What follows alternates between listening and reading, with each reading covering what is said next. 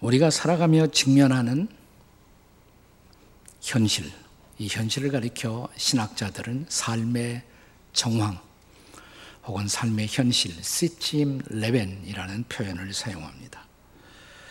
그 현실은 여전히 녹록하지 않습니다. 그것은 지금보다 문화적으로 훨씬 뒤떨어진 과거의 삶도 그러했고 눈부신 문화적 발전을 이룬 오늘의 상황도 마찬가지입니다.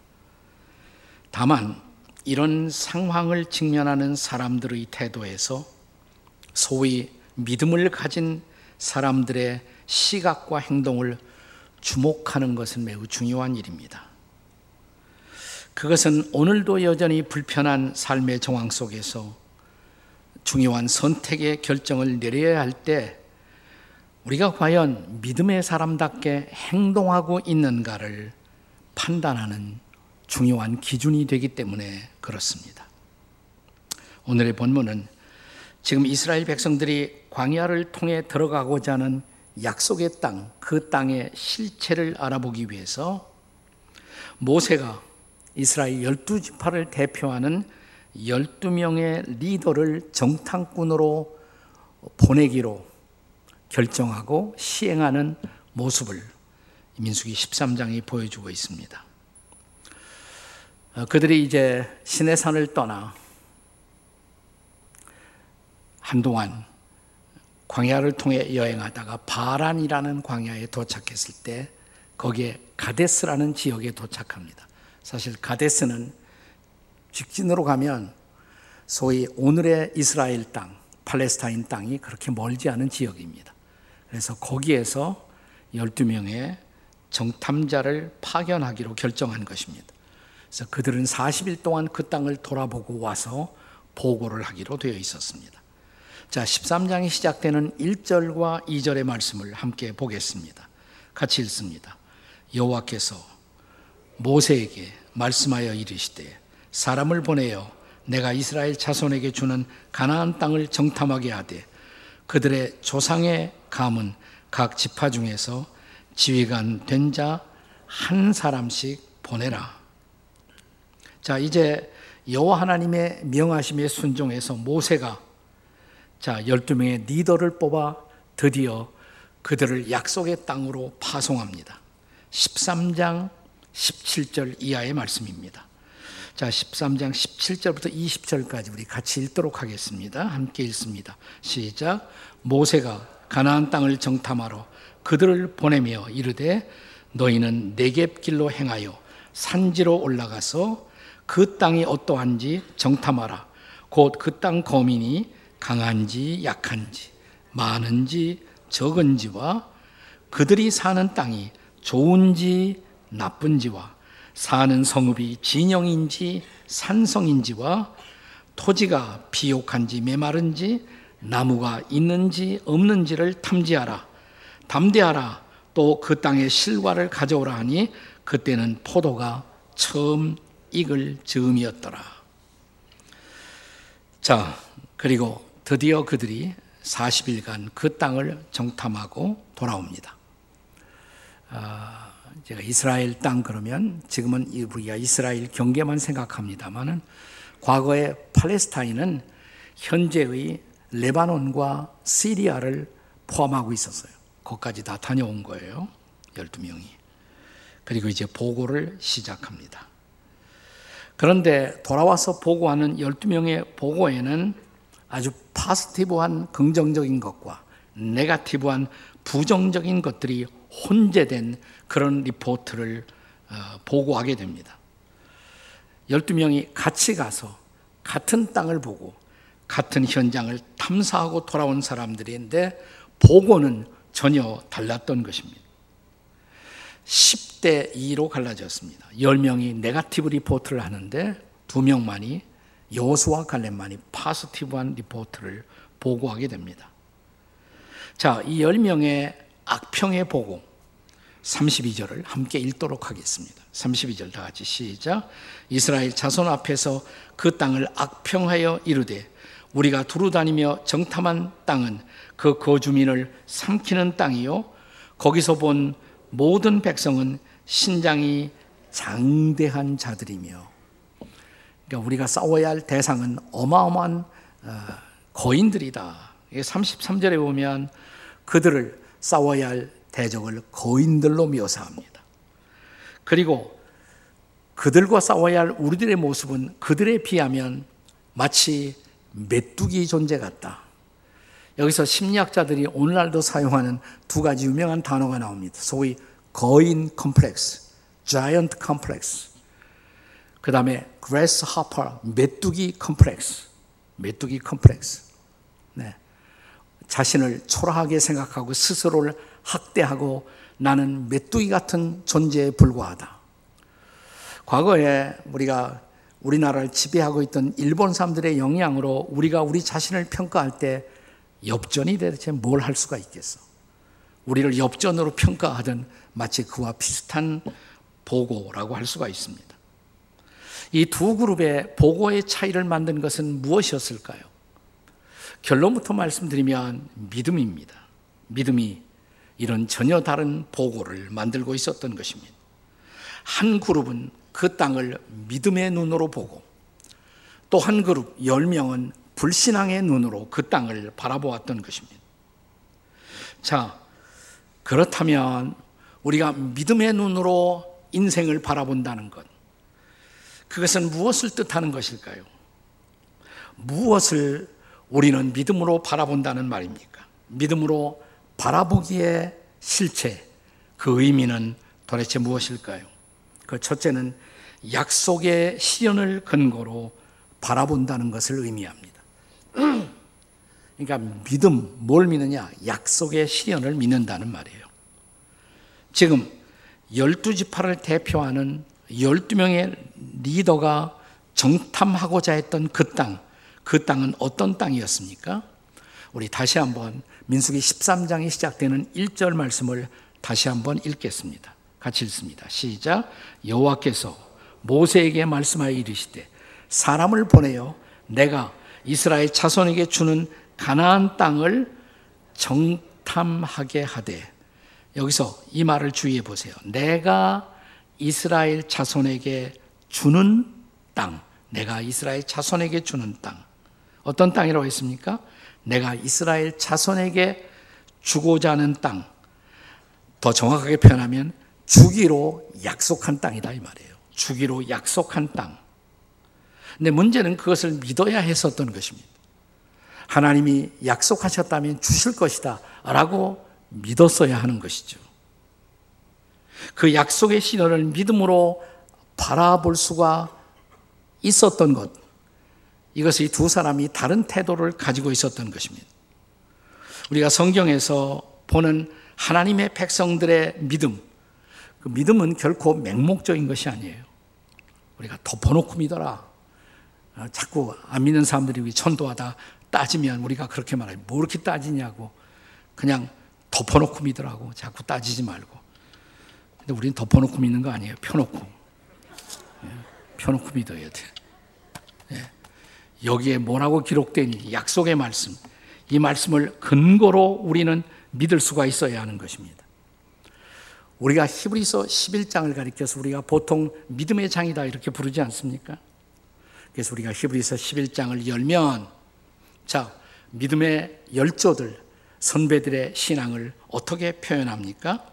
믿음으로 아브라함은 믿음으로 사라는 믿음으로 이삭은 믿음으로 야곱은 믿음으로 모세는 이렇게 쭉 기록되죠. By faith 믿음으로 아브라함은 자 그렇다면 도대체 아브라함은 믿었다고 그러는데 무엇을 믿었단 말입니까? 사라는 무엇을 믿었을까요? 우선 아브라함 자, 저 갈대아 우르라는 곳에 살다가 하나님이 아브라함을 부르십니다. 내가 그대들 위해서 준비한 약속의 땅이 있다. 그 땅으로 떠날지어다. 하나님이 준비했다고 그러시니까 아브라함은 믿은 거예요. 그냥 맹목적인 것이 아니에요. 하나님의 약속의 말씀을 믿고 그 약속의 땅, 유업의 땅을 향한 출발을 했던 것입니다. 자, 사라는 믿음으로 사라가 뭘 믿었습니까? 하나님이 이 부부에게 아브라함 부부에게 자손을 약속했음에도 불구하고 아브라함이 100살이 가까우는데 소식이 없어요. 그쯤 되면 모든 것을 포기할 시간이 되지 않았습니까? 그런데 성경은 기록하기를 사라는 믿음으로, 사라는 믿음으로 아직도 믿었어요. 하나님의 약속의 말씀을 믿었어요. 그리고 마침내 불가능한 그때 생명을 잉태하고 이삭을 낳을 수가 있었던 것입니다. 약속의 말씀을 믿은 것이에요. 자, 이삭은 믿음으로, 야곱은 믿음으로 뭘 믿었어요?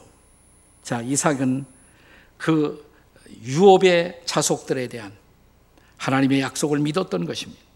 야곱도 그 자녀들을 축복할 때 하나님의 약속을 믿고 열두 지파가 될 그 자손들을 축복했던 것입니다. 약속의 말씀을 믿음으로 한결같이 우리의 신앙의 선배들의 믿음의 근거는 약속의 말씀이었던 것입니다. 그래서 우리가 히브리서 6장에 보면 어, 히브리서 기자는 우리의 믿음의 조상인 아브라함의 생애, 그의 믿음을 소개하면서 한마디로 아브라함의 일생이 어떤 일생이었을까? 자, 히브리서 6장 13절부터 아브라함에 대한 기사가 나와요. 그리고 히브리서 6장 15절에 보면 자, 한번 같이 읽겠습니다. 히브리서 6장 15절 시작. 그가 이같이 오래 참아 약속을 받았느니라. 아멘. 자, 아브라함이 뭐예요? 약속을 받았다고 그랬어요. 약속의 응답을 받았다고. 근데 그냥 받은 것이 아니에요. 그 과정이 있었어요. 뭐예요? 오래 참아. 오래 참아. 오래 참아 마침내 약속의 시련을 경험한 일생, 그것이 아브라함의 생애였다는 것입니다. 그리고 이어지는 히브리서 6장 17절에서 자, 그 하나님의 약속은 얼마나 고귀한 것인가? 히브리서 기자는 이렇게 증언합니다. 같이 읽습니다. 시작. 하나님의 약속을 기업으로 받는 자들에게 그 뜻이 변치 아니함을 충분히 나타내시려고 그 일을 약속으로 보증하셨으니. 네. 하나님은 하나님의 약속을 기업처럼 받아들인 사람들에게 그 뜻이 변치 아니함을 충분히 나타내시고죠. 그 일을 하나님 자신의 약속으로 보증하셨다는 것이에요. 그러니까 이 말씀은 하나님이 약속하신 거예요. 옛날 번역에는 맹세로 보증하셨다 그랬어요. 하나님이 맹세하고 약속하고 보증하신 말씀. 그것이 하나님의 약속인 것입니다. 그래서 흔히 유대 기독교 신앙, 흔히 우리가 그 기독교 문화의 전통을 이어받은 문화를 말할 때 주데오 크리스천 컬처, 유대 기독교 문화라는 단어를 사용합니다. 근데 주데오 크리스천 유대 기독교인의 신앙, 그 신앙의 특성을 한마디로 약속의 신앙이다 이렇게 말합니다. 약속의 신앙. 자, 그러니까 그들은 다 하나님의 약속의 근거에서 믿었던 사람들이라는 것입니다. 자, 그들은 뭘 믿었느냐? 약속의 하나님을 믿었어요. 약속의 하나님을 믿었어요. 그리고 하나님이 약속하신 말씀을 믿었던 것입니다. 자, 오늘 본문에서 옛날 구약시대 여호수와 갈렙 같은 믿음의 조상들, 그들도 약속의 말씀을 믿고 정탐에서 돌아와 그들은 희망의 리포트를 쓸 수가 있었던 것입니다. 오늘을 사는 그리스도인들도 마찬가지예요. 오늘 우리는 두 권의 약속의 책을 갖고 있습니다. 구약, 그리고 신약. 옛날 약속, 새로운 약속. 그리스도 이전의 약속, 그리스도 이후의 새로운 약속. 이 말씀을 근거로 오늘의 우리도 우리의 인생을 세우고 우리의 믿음을 세우고 우리의 희망을 세우고 있는 것입니다. 오늘 우리가 믿음으로 산다는 것, 뭘 의미합니까? 약속의 말씀을 믿음으로 수용하고 사는 것을 의미하는 것입니다. 그러므로 사랑하는 여러분, 믿음의 눈으로 인생을 바라보고 살기를 원하십니까? 뭐 무엇보다 약속의 말씀인 성경을 좀 가까이 하셔야 돼요. 주일날만 와서 겨우 피는 것이 아니라 오죽 답답하면 교회에서 성경 통독 프로그램을 하고 또 6월이 되어서 그동안 다 포기했을까봐 다시 10편부터 또 시작하라고 여러분에게 권면하시겠습니까? 네. 이 말씀을 가까이 뭘 말해요?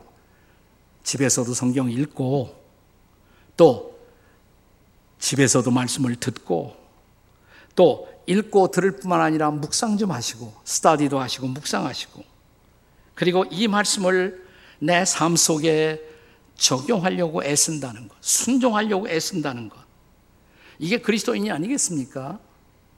자, 요한계시록 1장 3절의 말씀을 혹시 기억하시나요? 성경의 마지막 책 계시록이 열리면서 1장 3절은 이렇게 말합니다. 같이 읽겠습니다. 다 같이 시작. 이 예언의 말씀을 읽는 자와 듣는 자와 그 가운데 기록한 것을 지키는 자는 복이 있나니 때가 가까움이라. 자, 이렇게 시작했어요. 이 예언의 말씀을. 근데 예언의 말씀을 이걸 다른 말로 고치면 뭐가 될까요? 약속의 말씀이에요. 예언의 말씀을. 즉, 약속의 말씀을 읽는 자와 듣는 자와 거기서 끝나지 않고 그 가운데 기록한 것을 지키는 자들에게 복이 있다. 하나님이 약속한 축복을 경험하기 위해서는 이 말씀을 우리가 읽고 들을 뿐만 아니라 이 말씀을 붙들고 살아야 한다는 것입니다. 지킬 수가 있어야 한다. 그때 우리는 진정한 블레싱을 축복을 경험할 수 있다는 약속입니다. 사랑하는 여러분, 이 약속의 말씀을 그렇게 믿음의 눈으로 붙들고 사는 저와 여러분이 되시기를 주의 이름으로 축복합니다. 믿음으로 산다는 건 뭘 뜻할까요? 둘째로 그것은 승리의 가능성을 근거로 인생을 바라본다는 것입니다. 자, 우리가 믿음의 눈으로 인생을 바라본다. 첫째는 약속의 말씀을 믿음으로. 네, 둘째는 승리의 가능성을 믿음으로. 여러분, 인생이라는 것을 우리가 객관적으로 관찰하면 인생은 늘 승리하는 인생일 수도 없고 늘 패배하는 인생일 수도 없습니다. 승리와 패배가 뒤섞인 인생이죠. 사랑하는 여러분, 그렇지만 우리가 하나님의 백성이고 우리가 그리스도를 주로 주인으로 받아들인 그리스도인들이라면 우리는 궁극적 승리를 믿는 자가 되어야 할 줄로 믿습니다. 우리가 정말 하나님을 믿는다. 그리고 예수님을 마음에 모시고 영접하고 산다. 그렇다고 해서 우리의 인생이 늘 성공하고 늘 번영하고 늘 축복되고 이렇게 된다라고 성경은 사실 약속하지는 않습니다. 그러나 성경이 약속하는 것이 있어요. 궁극적으로는 우리가 승리한다는 것입니다. 이 단어가 중요해요. 궁극적으로는 승리하는 인생을 약속하십니다.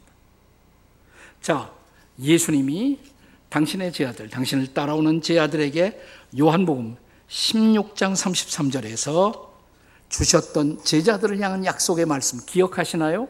우리 같이 읽겠습니다. 시작. 이것을 너에게 이루는 것은 너희로 내 안에서 평안을 누리게 하려 함이라. 세상에서는 너희가 환란을 당하나 담대하라. 내가 세상을 이기었노라. 아멘이십니까? 아멘. 세상에서는 환란을 뭐라 그랬어요? 당한다고 그랬어요. 그리스도인들도 하나님의 백성들도 세상에서는 환란을 당한다고 역경을 당한다고 시련을 당한다고 말합니다. 그러나 이렇게 말합니다. 이런 환란 속에서 좌절하면 안 된다고. 담대하라고. 왜냐고? 내가 우리의 삶의 주가 되신 그리스도가 세상을 뭐예요? 이기었노라 이렇게 선언하십니다. 네. 그 이 말씀이 진심이라면 사랑하는 여러분, 인생은 결코 우리가 기대하는 것처럼 장미꽃 꽃길의 여정만은 아닙니다. 우리가 살아가는 인생의 길은 분명히 환란의 바람이 불어오는 광야의 인생이 맞는 인생의 모습일 것입니다.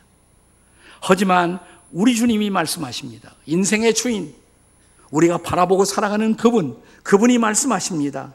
내가 세상을 이겼노라고. 따라서 나를 따라오는 나의 제자들인 그대들도 승리할 수 있다고. 따라서 담대하라고 말씀하시는 것입니다. 요한계시록 2장과 3장, 1장의 서론을 지나서 이 계시록 2장과 3장에 가면 그 당시 소아시아의 대표적인 교회들이 있었던 소아시아 지역에 일곱 교회를 향한 편지를 씁니다. 사도 요한을 통해서 그 편지를 전달합니다. 그런데 한 교회 교회, 그것은 어쩌면 모든 시대의 교회들을 대표하는 거예요. 그 한 교회를 향해 에베소 교회, 서머나 교회, 버가모 교회, 두아디라 교회, 사대 교회, 에서보두사빌라 이렇게 일곱 교회가 나오죠. 그런데 각 교회를 향한 마지막 대목에 빠지지 않는 대목이 있어요. 이기는 그에게는 그렇게 끝나요. 이기는 그에게는 다시 말하면 승리를 향한 반복적인 격려로 이 메시지가 마무리되고 있다는 것입니다. 따라서 하나님의 백성들은 결코 패배주의나 패배의식에 사로잡혀 살 필요가 없다는 것입니다. 왜냐하면 우리가 믿고 따르는 그분이 우리의 삶에 궁극적인 승리를 언약하신 분이라면 사랑하는 여러분, 우리도 승리자인 예수 안에서 승리할 것입니다. 아니, 우리는 예수 안에 이미 승리한 자임을 믿으시기 바랍니다. 오늘의 본문도 그것을 가르치고 있지 않습니까? 30절에서 여수와 갈렙 이 두 사람의 고백과 선언을 들어보십시오. 자, 30절 같이 읽겠어요. 다 같이 시작. 갈렙이 모세 앞에서 백성을 조용하게 하고 이르되 우리가 곧 올라가서 그 땅을 취하자. 능히 이기리라. 아멘. 능히 이기리라 그랬어요.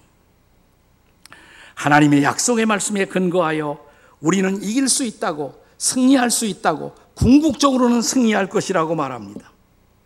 그런데 여호수와 갈렙을 제외한 나머지 10명은 패배주의에 사로잡혀 있었던 것입니다. 그들의 보고를 28절에서 보십시오. 자, 28절이 무슨 단어로 시작하고 있습니까? 28절 다 같이 그러나 but 이 단어로 시작. 그러나 그 땅 거주민은 자 여호수와 칼렙이 그 땅을 우리는 정복할 수 있다고 아름다운 땅이라고 말할 때 그러나 그 땅 거주민은 강하고 그 성읍은 견고하고 심히 큰 성읍이라고 이어지는 31절 32절의 그들의 보고를 경청해 보십시오. 같이 읽겠습니다. 시작. 그와 함께 올라갔던 사람들은 이르되 우리는 능히 올라가서 그 백성을 치지 못하리라.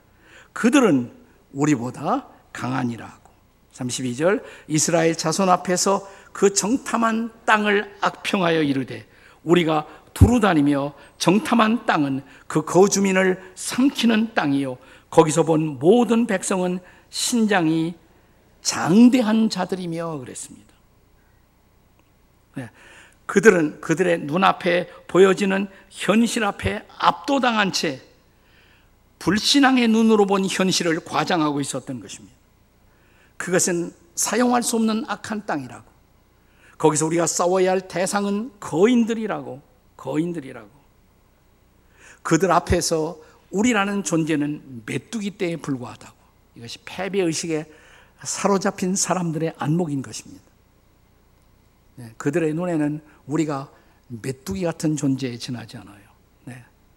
여기 좌절과 실망에 빠진 인생을 바라보는 그들의 관점을 보십시오. 우리가 이런 의식에 사로잡혔을 때 사랑하는 이웃들을 바라보세요. 어쩌면 갑자기 그들이 메뚜기처럼 보일지도 모릅니다. 한번 옆에 있는 사람 쳐다봐요, 한번. 혹시 메뚜기처럼 보이지는 않는지. 네. 이 패배의식의 수렁에 빠져 있는 모습입니다. 그들은 스스로를 자학하고 이제 우리는 아무것도 할 수 없다고 말하고 있는 것입니다. 네. 그런데 하나님의 사람들의 관점, 믿음으로 살아가는 사람들의 관점은 달랐습니다. 일찍이 우리의 위대한 믿음의 선배였던 바울이 세상을 바라보는 방식을 그리고 인생을 걸어가는 방식을 우리에게 가르치지 않았습니까? 고린도후서 5장 7절입니다. 같이 읽겠습니다. 고린도후서 5장 7절 다 같이 시작. 이는 우리가 믿음으로 행하고 보는 것으로 행하지 아니함이로라. 여기 두 가지 대조적인 문구가 있죠. 믿음으로 그리고 뭐예요? 보는 것으로. 어떤 사람은 보이는 것에 의해서 인생을 살아요. 보는 것을 보고 좌절합니다. 절망합니다. 어떤 사람은 보이는 현실만 보는 것이 아니라 믿음으로 봐요. 현실 배후에는 하나님의 약속을 믿음으로 바라보는 것입니다. 믿음으로 행하고 우리는 보는 것으로 행하지 아니한다. 네. 자, 사랑하는 여러분, 현실이 우리를 좌절시킬수록 그런 때일수록 우리는 보이지 않는 약속의 미래를 믿음으로 바라볼 수 있는 눈이 열려야 할 줄로 믿습니다. 그리고 그 주의 약속에 근거한 궁극적인 승리를 믿고 승리를 선포하며 행진할 수가 있어야 합니다. 여기 갈렙처럼 갈렙이 뭐라고 선언했어요? 우리는 이길이라 라고 말합니다. 우리는 이길이라. 그 땅을 취하자. 우리는 이길이라. 근데 영어 NIV 성경에 보면 이길이라는 말이 우리가 단순하게 사용하는 영어로 되어 있습니다. We can do it 이렇게 되어 있어요. We can do it. 우리는 할 수 있다 이 말이에요. We can do it. 지나간 산업화 시대의 가난과 역경을 뚫고 나올 때 우리가 자주 이 말을 쓰지 않았어요? Can do spirit. We can do it. 아직도 필요한 거예요. 이 의식이 필요하단 말이에요. We can do it. 네. 자, 사도 요한이 소아시아의 일곱 교회를 향한 주님의 메시지를 전달하면서 그 편지마다 강조했던 말, 이기는 그에게는. 근데 이기는 그 말이 단순히 그냥 승리말을 표현한 단어가 아니라 제가 영어 성경을 보니까 훨씬 더 이 단어가 실감이 나요.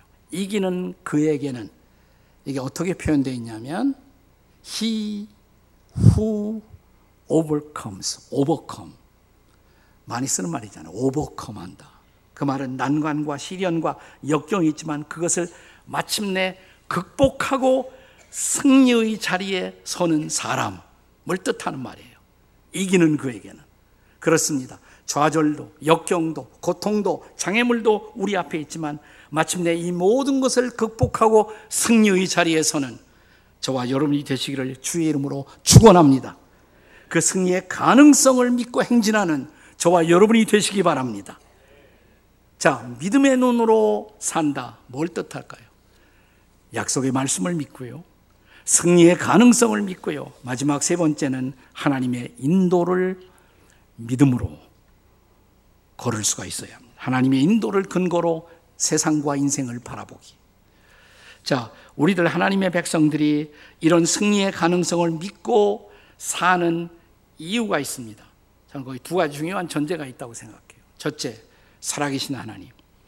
둘째, 하나님이 우리를 인도하신다는 것. 하나님 살아계시고 하나님이 우리를 인도하신다면 우리는 승리할 수가 있다는 것이죠.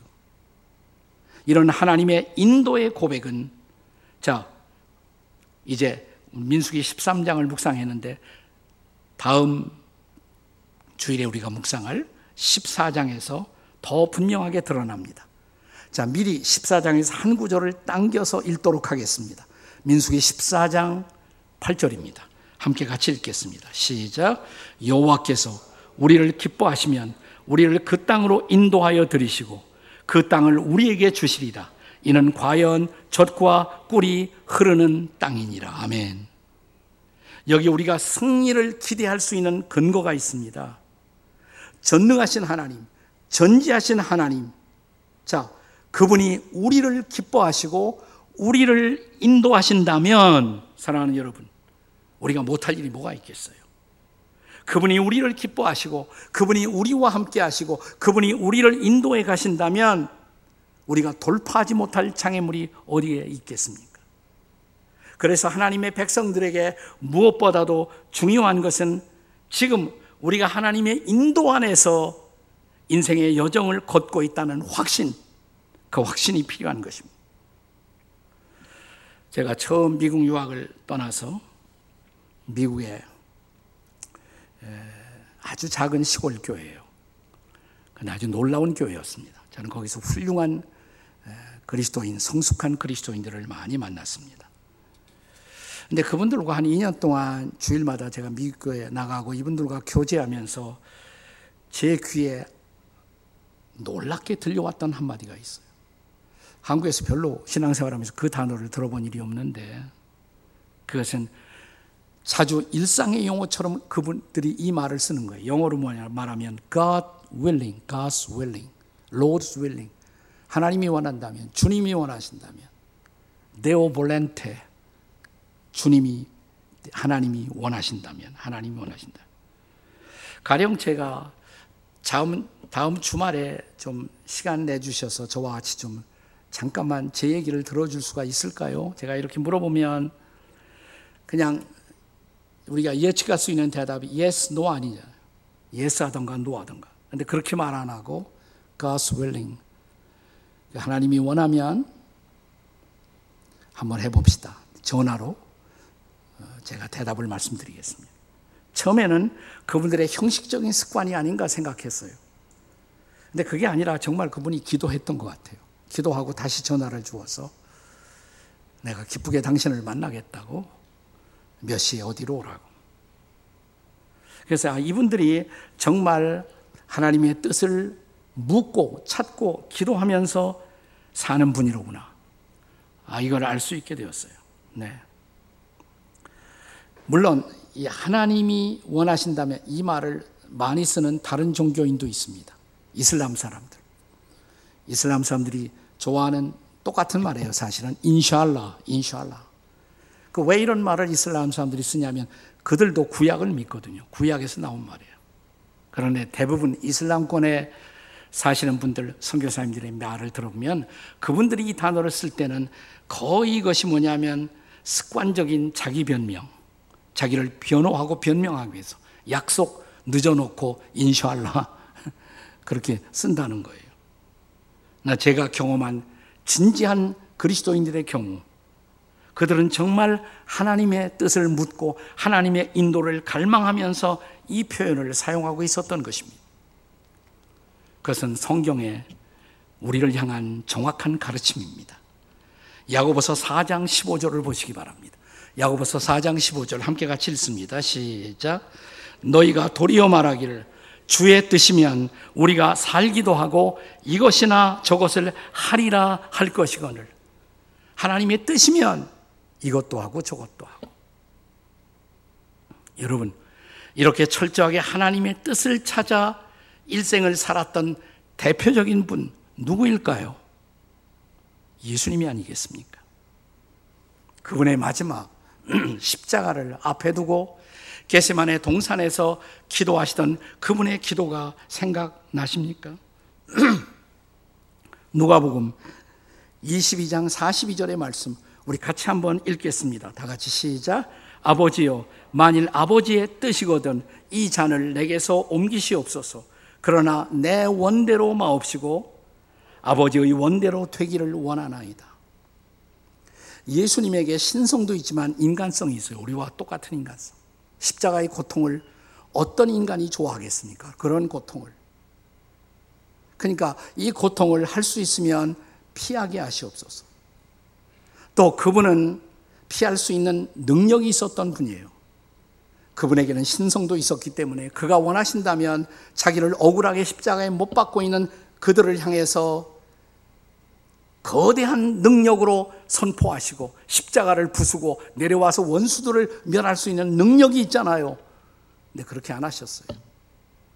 내 뜻대로 마옵시고 아버지의 뜻대로 하옵소서. 만약 그가 십자가를 거부한다면 구원받을 수 없는 수많은 인생들, 인생의 구원을 위해서 우리의 죄값을 대신 짊어지고 그 심판과 저주를 받기 위해서 그는 십자가에 죽어야 했던 것입니다. 그것이 하나님의 뜻이었던 것입니다. 그래서 그는 그 십자가의 고통 중에도 기도하기를 내 뜻대로 마옵시고 아버지의 뜻대로 하옵소서. 여러분, 우리가 그리스도인들이 인생의 걸음 속에서 하나님의 뜻을 제거해버리면 그 자리에 들어가는 것은 내 뜻밖에 없어요. 우리는 얼마나 자주 하나님의 뜻은 어디 있든지 내 뜻대로만 하옵소서, 내 주관대로만, 내 고집대로만 하옵소서. 그렇게 하는 경우들이 얼마나 많아요. 그리고도 우리가 예수님의 제자일까요? 십자가의 고통을 당하면서 자신은 그 아픔을 당하면서도 인류의 구원을 위해서 스스로 이 십자가를 수용하던 그분의 고백, 내 뜻대로 마옵시고 아버지의 뜻대로 하옵소서. 이게 진짜 그리스도의 제자들이 아닌가요? 이게 진짜 하나님의 백성들의 모습이 아닌가요? 정말 그의 뜻이 우리의 삶 속에 온전히 이루어지기 위해서 내가 생각하는 내 정의가 아니고 내 주관이 아니고 하나님의 온전하신 뜻이 이루어지도록 그분 앞에 내 인생을 의탁하며 그 인도를 따라 오늘도 한 걸음 한 걸음을 믿음으로 옮기는 주의 백성들 저와 여러분이 되시기를 주의 이름으로 축원합니다. 아멘. 기도하시겠습니다.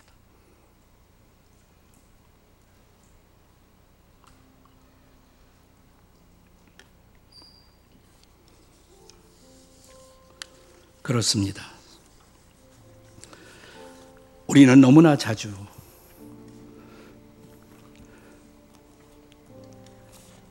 진지한 기도도 없이 하나님의 뜻을 구하지도 않고 자신의 고집과 자신의 주관적 정의가 실현되기 위해서 세상을 어렵고 어둡게 살아가는 사람들입니다. 우리를 용서해 주시고 다시 이 광야길 믿음으로 걷는 주의 백성들 되게 해 주시옵소서.